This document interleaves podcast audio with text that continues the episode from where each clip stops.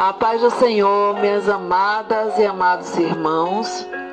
Hoje nós estamos aqui para dar sequência ao livro Heróis da Fé.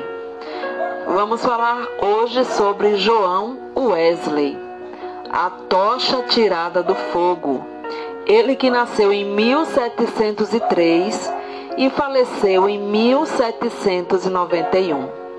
O céu à meia-noite era iluminado pelo reflexo sombrio das chamas que devoravam vorazmente a casa do pastor Samuel Wesley. Na rua ouviam-se os gritos: fogo, fogo. Contudo, a família do pastor continuava a dormir tranquilamente, até que os escombros ardentes caíram sobre a cama de uma filha, Ete a menina acordou sobressaltada e correu para o quarto do pai, sem poder salvar coisa alguma das chamas. A família foi obrigada a sair casa afora, vestindo apenas as roupas de dormir, numa temperatura gélida.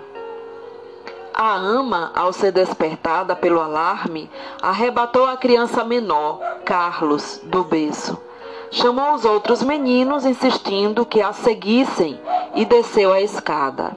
João, porém, que então contava cinco anos e meio, ficou dormindo. Três vezes a mãe, Susana Wesley, que se achava doente, tentou debalde subir a escada. Duas vezes o pai tentou, em vão, passar pelo meio das chamas correndo. Sentindo o perigo, ajuntou a família no jardim, onde todos caíram de joelhos e suplicaram em favor da criança presa pelo fogo. Enquanto a família orava, João acordou e, depois de tentar descer pela escada, subiu numa mala que estava em frente a uma janela, onde um vizinho o viu em pé. O vizinho chamou outras pessoas e juntos conceberam o plano de um deles subir nos ombros de um primeiro, enquanto o terceiro subia nos ombros do segundo, até alcançarem a criança. Dessa maneira, João foi salvo da casa em chamas, apenas instantes antes do teto cair em grande fragor. O menino foi levado pelos intrépidos homens que o salvaram para os braços do pai. Cheguem, amigos, clamou Samuel Wesley ao receber o filhinho. Ajoelhemo-nos e agradeçamos a Deus. Ele me restituiu todos os meus filhos. Deixem a casa arder. Os meus recursos são suficientes. Quinze minutos depois, casa, livros, documentos e mobiliário não existiam mais. Anos mais tarde, em certa publicação, apareceu o retrato de João Wesley e embaixo a representação de uma casa ardendo com as palavras: Não é este um tição tirado do fogo? Nos escritos de Wesley foi encontrada uma frequência, frequência interessante acerca desse histórico sinistro. Em 9 de fevereiro de 1750, durante um culto de vigília, cerca de 11 horas da noite. Lembrei-me de que era esse o dia e a hora. Havia 40 anos em que me tiraram das chamas. Aproveitei-me do ensejo para relatar a maravilhosa providência. Os louvores e as ações de graça subiram às alturas e grande foi o regozijo perante o Senhor. Tanto o povo como João Wesley já sabiam naquele tempo porque o Senhor o poupara do incêndio. O historiador Leque nomeia o grande avivamento como sendo a influência que salvou a Inglaterra de uma revolução igual à que na mesma época deixou a França em ruínas. Dos quatro vultos que se destacaram no grande avivamento, João Wesley era o maior. Jonathan Edwards, que nasceu no mesmo ano de Wesley, faleceu 33 anos antes dele. George Whitfield, nascido 11 anos depois de Wesley, faleceu 20 anos antes dele. E Carlos Wesley continuou o seu itinerário efetivo somente por 18 anos, enquanto João continuou durante meio século. Mas a biografia desse célebre pregador, para ser completa, deve incluir a história de sua mãe Susana. De fato, é como um certo biógrafo escreveu: Não se pode traçar a história do grande avivamento do século passado, 1700 na Inglaterra, sem dar uma grande parte da herança merecida à mãe de João e Carlos Wesley. Isso não somente por causa da instrução que incultou profundamente aos filhos, mas por causa da direção que deu ao avivamento.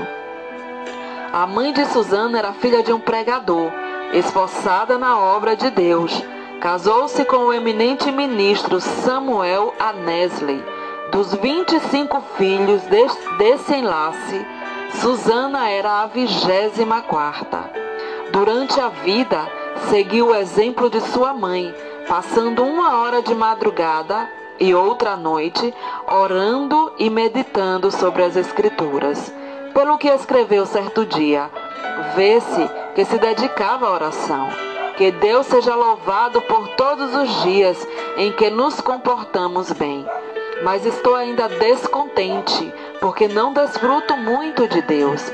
Sei que me conservo demasiadamente longe dele. Anseio ter a alma mais intimamente ligada a ele pela fé e amor. João era o décimo quinto rebento dos dezenove filhos de Samuel e Susana Wesley. O que vamos transcrever, escrito pela mãe de João, mostra como ela era fiel em ordenar seus filhos e a sua casa depois dela. Para formar a mente da criança, a primeira coisa é vencer-lhe a vontade. A obra de instruir o intelecto leva tempo e deve ser gradual, conforme a capacidade da, cri da criança. Mas o subjugar-lhe a vontade deve ser feito de uma vez e quanto mais cedo, tanto melhor. Depois pode-se governar a criança pela razão e piedade dos pais, até chegar o tempo de a criança poder também exercer o raciocínio. Acerca do casal Wesley e seus filhos, o célebre comentador da Bíblia, Adam Clarke, escreveu Nunca li, nem ouvi falar de uma família. Não conheço e nem existe outra, desde os dias de Abraão e Sara, de José e Maria de Nazaré, a, a qual a raça humana deve tanto. Susana Wesley acreditava que aquele que poupa a vara aborrece a seu filho. Provérbios 13, 24. E não consentia que seus filhos chorassem em alta voz. Assim, apesar de a casa estar repleta de crianças, nunca havia tempos tristonhos nem balbúrdia no lado pastor. Um filho jamais ganhou coisa alguma chorando na casa de Susana Wesley. Susana marcava o quinto aniversário de cada filho como o dia em que deviam aprender o alfabeto. A todos, a não ser dois, cumpriram a tarefa no tempo marcado. No dia seguinte, a criança que completava cinco anos e aprendia o alfabeto começava o estudo da leitura, iniciando-o com o primeiro versículo da Bíblia. Os meninos no lar de Samuel Wesley aprenderam o valor que há em observar fielmente os cultos. Não há em outras histórias fatos tão profundos e atraentes como os que constam acerca dos filhos de Samuel e Susana Wesley, pois antes de saberem ajoelhar-se ou falar, eram instruídos a dar graças pelo alimento, por meio de acenos apropriados. Logo que aprendiam a falar, repetiam a oração dominical de manhã e à noite, e eram ensinados também a acrescentar outros pedidos, conforme cada desejo em particular.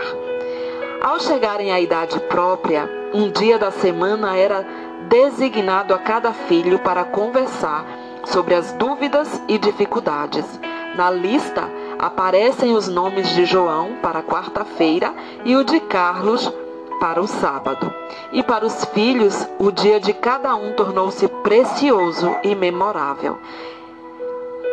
É comovente ler o que João Wesley, 20 anos depois de sair da casa paterna, disse à sua mãe: Em muitas coisas a senhora tem intercedido por mim e tem prevalecido. Quem sabe se agora, na intercessão, para que eu renuncie inteiramente ao mundo, terá bom êxito? sem dúvida, será tão eficaz para corrigir o meu coração como era, então para formar o meu caráter.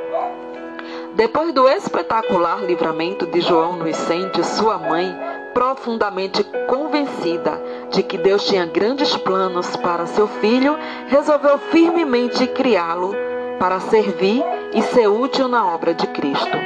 Susana escreveu estas palavras nas suas meditações particulares.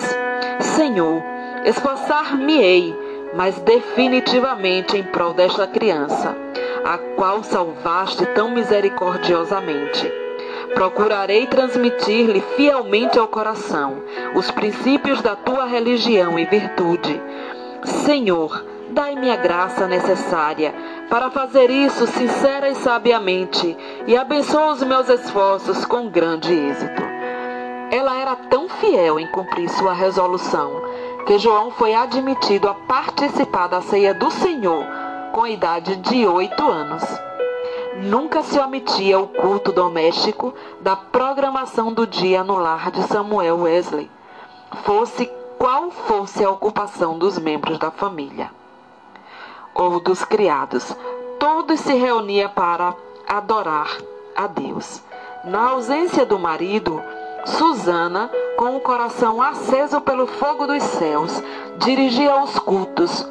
Conta-se que certa vez, quando ele prolongou a ausência mais do que o de costume, 30 a 40 pessoas assistiram aos cultos no lar de Wesley. E a fome pela palavra de Deus aumentou ao ponto de a casa ficar repleta de vizinhos. A família do pastor Samuel Wesley vivia rodeada de pobreza, mas pela influência do duque conseguiu um lugar para João, em Londres. Assim, o menino, antes de completar 11 anos, deixou a atmosfera fragrante de oração ardente para enfrentar as porfias de uma escola pública. Contudo, não cedeu ao ambiente de pecado de que estava rodeado. Conservava também as suas forças físicas, obedecendo fielmente ao conselho de seu pai, que corresse três vezes de madrugada em redor do, do grande jardim da, da escola. Tomou como regra da sua vida, dali em diante, manter o vigor do corpo. Aos 80 anos, apesar de seu físico franzino, Considerava coisa insignificante andar a pé uma légua e meia para pregar. Conta-se um exemplo de influência que João exercia sobre seus colegas. Certo dia, o porteiro sentiu falta dos meninos no terraço de recreio e foi achá-los em uma, uma das salas, congregados em redor de João. Este contava-lhe histórias instrutivas, as quais atraíam-lhes mais do que o recreio. Acerca desse tempo, João Wesley escreveu: Eu participava de várias coisas que reconhecia como sendo pecado, embora não fossem escandalosas aos olhos do mundo. Contudo, continuei a ler as Escrituras e a orar de manhã e à noite. Baseava a minha salvação sobre os seguintes pontos. Primeiro, não me considerava tão perverso como o próximo. Segundo, conservava a inclinação de ser religioso. Terceiro, lia a Bíblia, assistia aos cultos e fazia oração. Depois de estudar seis anos, Wesley cursou em Oxford, tornando-se proficiente no latim grego, hebraico e francês. Mas seu interesse principal não era o intelecto. Sobre esse assunto, ele escreveu. Comecei a reconhecer que a religião verdadeira tem a sua fonte no coração. Reservei duas horas todos os dias para ficar sozinho com Deus. Participava da ceia do Senhor de oito em oito dias. Guardei-me todo de todo pecado, quer de palavras, quer de atos. Assim, na base das boas obras que praticava, eu me considerava um bom crente. João se esforçava para levantar-se diariamente às quatro horas, por meio de anotações que registravam suas atividades cotidianas. Conseguia dar conta de seu tempo para não desperdiçar um só momento. Continuou a observar esse costume até quase o último dia da sua vida. Certo dia, quando ainda jovem, assistiu a um enterro em companhia de um moço e conseguiu levá-lo a Cristo, ganhando assim a primeira alma para seu Salvador. Alguns meses depois, com a idade de 24 anos e depois de um período de oração, foi separado para o diaconato. Enquanto estudava em Oxford, juntava-se a um pequeno grupo de estudantes para orar, estudar as Escrituras diariamente, jejuar às quartas e sextas-feiras, visitar os doentes e encarcerados e confortar os criminosos na hora da execução. Todas as manhãs e todas as noites, cada um passava uma hora orando sozinho em oculto. Durante as orações, paravam de vez em quando para observar se clamavam com o devido fervor. Sempre oravam ao entrar e ao sair dos cultos na igreja. Mais tarde, três dos membros desse grupo tornaram-se famosos entre os crentes. Primeiro, João Wesley, que talvez tenha feito mais que qualquer outro para aprofundar a vida espiritual, não somente na época, mas também em nossos dias. Segundo, Carlos Wesley, que chegou a ser um dos mais espirituais e famosos escritores de hinos evangélicos. E terceiro, George Whitfield, que se tornou comovente pregador ao ar livre. Naquele tempo, sentia-se a influência de João Wesley em muitas partes das Américas e hoje ainda é sentida. Contudo, passou menos de dois anos nesse continente, e isto durante o período de sua vida em que se achava perturbado por causa de dúvidas. Aceitou a chamada para pregar o Evangelho aos silvícolas na colônia de Geórgia desejoso de ganhar sua salvação por meio de boas obras. Pensou que vaidade e ostentação mundana não se encontrariam nas matas da América. Como era característico em sua vida, a bordo do navio em viagem à América do Norte, observava com outros de seu grupo um programa para não desperdiçar um momento durante o dia. Levantava-se às quatro da manhã e deitava-se depois das 21 horas. As primeiras três horas do dia eram dedicadas à oração e ao estudo das Escrituras. Depois de cumprir tudo o que estava indicado no programa do dia, o cansaço era tanto que, não obstante o bramido do mar e o balanço do navio, dormiam sem perturbação, deitados sobre um cobertor estendido nos convés. Na Geórgia, a população inteira afluía à igreja para ouvir a sua pregação. A influência de seus sermões foi tal que depois de dez dias, uma sala de baile ficou quase inteiramente abandonada, enquanto a igreja se enchia de pessoas que oravam e eram salvas. Whitfield, que desembarcou na Geórgia alguns meses depois de Wesley voltar à Inglaterra, assim descreveu o que viu. O êxito de João Wesley na América é indizível. Seu nome é precioso entre o povo, onde lançou os alicerces que nem os homens nem os demônios podem abalar. Oh, que eu possa segui-lo como ele seguiu a Cristo. Porém, a Wesley faltava uma coisa muito importante. Conforme se vê pelos acontecimentos que o levaram a sair da Geórgia, como ele mesmo escreveu. Faz dois anos e quase quatro meses que deixei a minha terra natal para pregar Cristo aos índios da Geórgia. Entretanto, o que cheguei eu a saber? Ora, vim a saber o que eu menos esperava. Fui à América para converter outros, mas nunca fora realmente convertido a Deus. Depois de voltar à Inglaterra, João Wesley começou a servir a Deus com a fé de um filho e não mais com a fé de um simples servo. Acerca desse assunto, eis o que ele escreveu. Não reconhecia que esta fé era dada instantaneamente, que o homem podia sair das trevas para a luz imediatamente, do pecado e da miséria para a justiça e gozo do Espírito Santo. Examinei de novo as Escrituras sobre esse ponto, especialmente Atos dos Apóstolos. Fiquei grandemente surpreendido ao ver quase que somente conversões instantâneas, quase nenhuma tão demorada como a de Saulo de Tasso.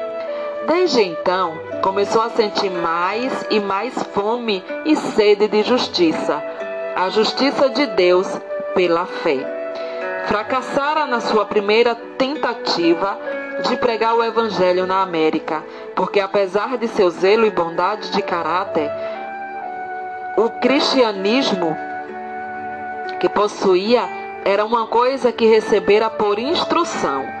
Mas a segunda etapa de seu ministério destacou-se por um êxito fenomenal e porque o fogo de Deus ardia na sua alma, chegar a, a ter contato direto com Deus através de uma experiência pessoal. Relatamos aqui, com suas próprias palavras, o episódio no qual o Espírito testificou ao seu espírito que, é, que era filho de Deus e que veio transformar completamente a sua vida. Eram quase cinco horas hoje quando abri o Novo Testamento e encontrei estas palavras. Ele nos tem dado grandíssimas e preciosas promessas, para que por elas fiqueis participantes da natureza divina.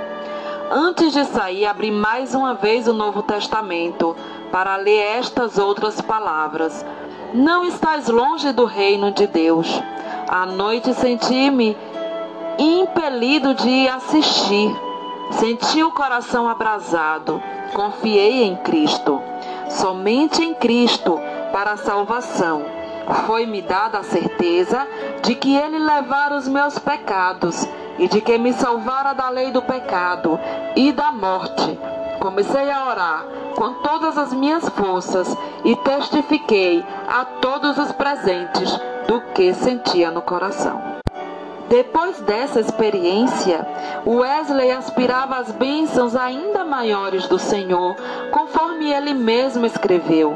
Eu suplicava a Deus que cumprisse todas as suas promessas na minha alma.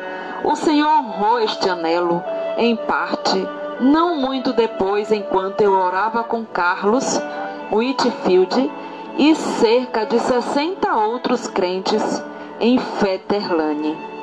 São de João Wesley também estas palavras. Cerca das três horas da madrugada, enquanto perseverávamos em oração, o poder de Deus nos sobreveio de tal maneira que bradamos impulsionados de grande gozo e muitos caíram ao chão. A seguir, ao passar um pouco o temor e a surpresa que sentimos na presença da majestade divina, rompemos em uma só voz.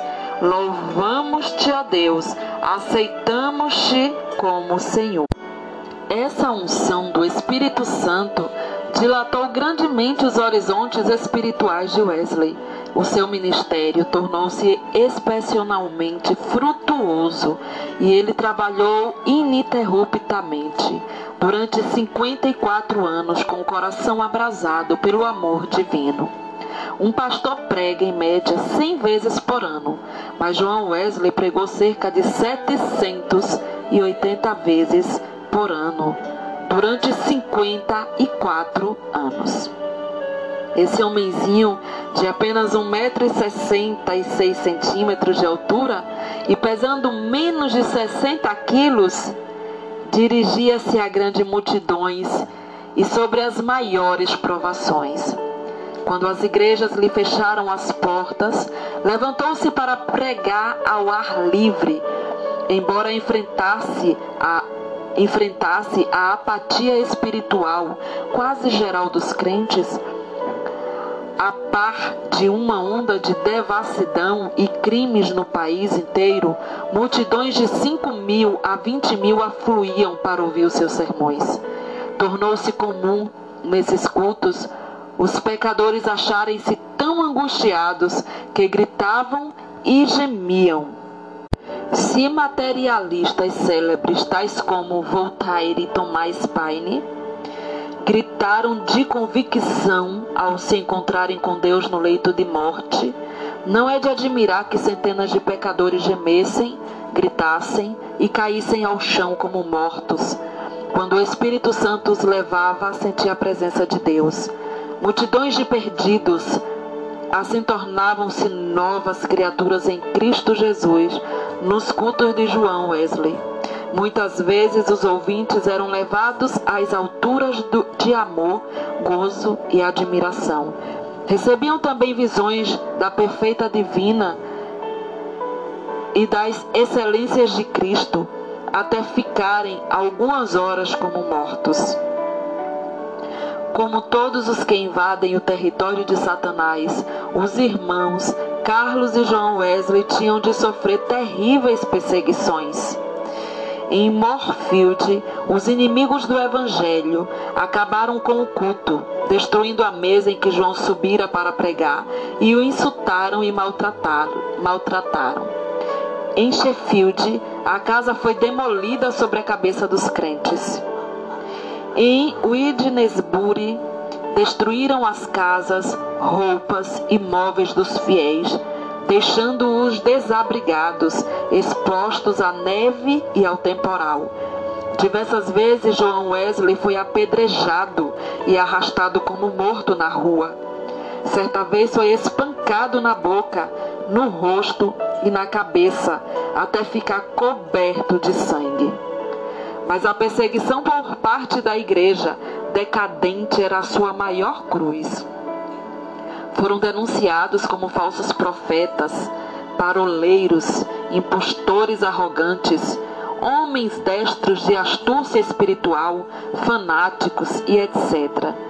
Ao voltar para visitar Epuorte, onde nascera e se criara, João assistiu no domingo aos cultos da manhã e da tarde, na igreja onde seu pai fora fiel pastor durante muitos anos, mas não lhe foi concedida a oportunidade de falar ao povo. Às 18 horas, em pé sobre o monumento que marcava o lugar em que enterraram seu pai, ao lado da igreja, Wesley pregou ao maior auditório jamais visto em Epworth. E Deus salvou muitas almas. Qual a causa de tão grande oposição? Entre os crentes da igreja dormente, alegava-se que eram as suas pregações sobre a justificação pela fé e a santificação. Os descrentes não gostavam dele porque levou o povo a se levantar para cantar hinos às cinco da madrugada. João Wesley não somente pregava mais que os outros pregadores, mas os excedia como pastor, exortando, exortando confortando os crentes e visitando-os de casa em casa. Nas suas viagens, andava tanto a cavalo como a pé, ora em dias ensolarados, ora sob chuvas, ora em temporais de neve Durante os 54 anos do seu ministério, andou em média mais de 7 mil quilômetros por ano para alcançar os pontos de pregação. Esse homenzinho que andava tantos quilômetros ainda tinha tempo para a vida literária. Leu não menos de 1.200, a maior parte enquanto andava a cavalo. Escreveu uma gramática hebraica, outra de latim e ainda outra de francês e inglês. Serviu durante muitos anos como redator de um jornal de 56 páginas. O dicionário completo que, que compilou da língua inglesa era muito popular e seu comentário sobre o Novo Testamento ainda tem grande circulação. Revisou e republicou uma biblioteca de 50 volumes. Reduziu-a para 30 volumes. O livro que escreveu sobre a filosofia natural teve grande aceitação entre o ministério. Compilou uma obra de quatro volumes sobre a história da Igreja. Escreveu e publicou um livro sobre a história de Roma e outro sobre a de Inglaterra. Preparou e publicou três volumes sobre medicina e seis sobre música para os cultos. Depois de sua experiência em Fetterlane, ele e seu irmão Carlos escreveram e publicaram 54 inários. Disse que ao todo escreveu mais de 230 livros. Esse homem de físico franzino, ao completar 88 anos, escreveu: Durante mais de 86 anos, não experimentei qualquer debilidade de velhice. Os olhos nunca escureceram, nem perdi o meu vigor. Com a idade de 70 anos, pregou a um auditório de 30 mil pessoas ao ar livre e foi ouvido por todos. Aos 86 anos, fez uma viagem à Irlanda, onde além de pregar seis vezes ao ar livre, pregou 100 vezes em 60 cidades. Certo ouvinte assim se referiu a Wesley. Seu espírito era tão vivo como aos 53 anos, quando o encontrei pela primeira vez atribuiu a sua saúde aos seguintes fatores: 1. Um, ao exercício constante e ar fresco. 2. Ao fato de nunca, mesmo doente ou com saúde, em terra ou no mar, haver perdido uma noite de sono desde o seu nascimento, o que não o impedia de participar das vigílias na igreja. 3. A habilidade de dormir de dia ou de noite ao sentir-se cansado. 4. Ao fato de, por mais de 60 anos, ter o hábito de se levantar às quatro horas da manhã. 5. Ao costume de sempre orar às 5 da madrugada durante mais de 50 anos. 6. Ao fato de quase nunca sofrer de dor, desânimo ou preocupações durante a vida inteira. Não nos devemos esquecer da fonte desse vigor que João Wesley manifestava. Passava duas horas diariamente em oração e muitas vezes mais. Certo crente que eu conheci intimamente assim escreveu acerca dele. Considerava a oração a coisa mais importante da sua vida. E eu o tenho visto sair do quarto com uma serenidade de alma, visível no rosto até quase brilhar. A qualquer história da vida de João Wesley faltará o ponto principal, se não se fizer menção dos cultos de vigília que se realizavam uma vez por mês entre os crentes. Esses cultos se iniciavam às 20 horas e continuavam depois da meia-noite, ou até cair o Espírito Santo sobre eles. Baseavam-se tais cultos sobre as referências do Novo Testamento, acerca de noites inteiras passadas em oração. Foi assim que alguém se referiu ao sucesso. Explica-se o poder de Wesley pelo fato de ele ser um homem de um livro. E esse livro é a Bíblia. Pouco antes da sua morte, escreveu: Hoje passamos o dia em jejum e oração para que Deus alargasse a sua obra. Só encerramos depois de uma noite de vigília, na qual o coração de muitos irmãos foi grandemente confortado. No diário de João Wesley há diversas anotações sobre a oração e jejum. Entre outras coisas, ele escreveu o seguinte: Enquanto cursava em Oxford, jejuávamos às quartas e às sextas-feiras como faziam os crentes primitivos em todos os lugares. Escreveu Epifânio: Quem não sabe que o jejum das quartas e das sextas é observado pelos crentes do mundo inteiro? Não sei por que eles guardavam esses dois dias, mas é boa a regra. Se lhe servia, também me serve. Contudo, não quero dar a entender que o único tempo de jejuar seja esses dois dias da semana, porque muitas vezes é necessário jejuar mais do que dois dias. É necessário permanecer sozinho na presença de Deus enquanto jejuamos e oramos. para que Deus possa mostrar-nos a sua vontade e dar-nos direção.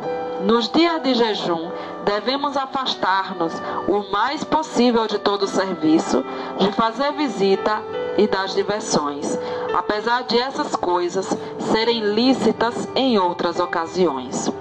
Seu gozo era pregar ao ar livre, não diminuiu na velhice. Em 7 de outubro de 1790, pregou pela primeira vez, perdão, pregou pela última vez fora de casa sobre o texto: O reino de Deus está próximo. Arrependei-vos e crede no Evangelho. Consta em sua biografia que a palavra manifestou-se com grande poder e as lágrimas do povo corriam em torrentes. Um por um, seus fiéis companheiros de luta, inclusive sua esposa, foram chamados para o descanso.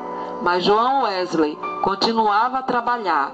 Com a idade de 85 anos, seu irmão Carlos foi chamado pelo Senhor e João sentou-se perante a multidão, cobrindo o rosto com as mãos para esconder as lágrimas que lhe corriam pelas, fa pelas faces.